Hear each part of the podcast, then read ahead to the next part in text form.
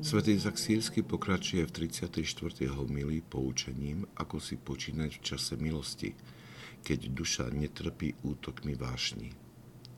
Kto s vernosťou každý deň uskutočňuje jednoduché kroky na dosiahnutie sústredenosti mysle, s postupom času začne zakúšať kratšie, ale i dlhšie chvíle určitej bezvášnivosti. Sú to chvíle naplnené tichou radosťou a sladkosťou v duši. Svetý Izak Sírsky hovorí, že máme prijať toto potešenie, ktoré vychádza z pôsobenia Božej milosti. Toto spočinutie v tomto potešení duše však nemá viesť k uspokojeniu, ktoré potlačí kontrolu nášho srdca a mysle. Veľmi dôležitý je pokorný stav srdca, ktoré si uvedomuje tento dar z hora, vníma ho ako nezaslúžený.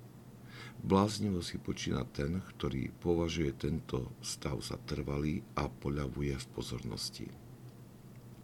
Je dobré si pripomenúť, učenie sv. Izaka Sírskeho z 29. homilie.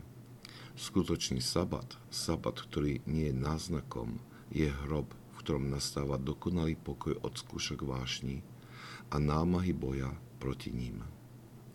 Až smrť prináša trvalý pokoj od vášni a zápasu. Toto je potrebné mať na mysli, aby sme v chvíľach milosti nepoľavili v pokore, pozornosti, a pripravenosti na útok vášni, ktorý môže začať hneď v nasledujúcom okamihu.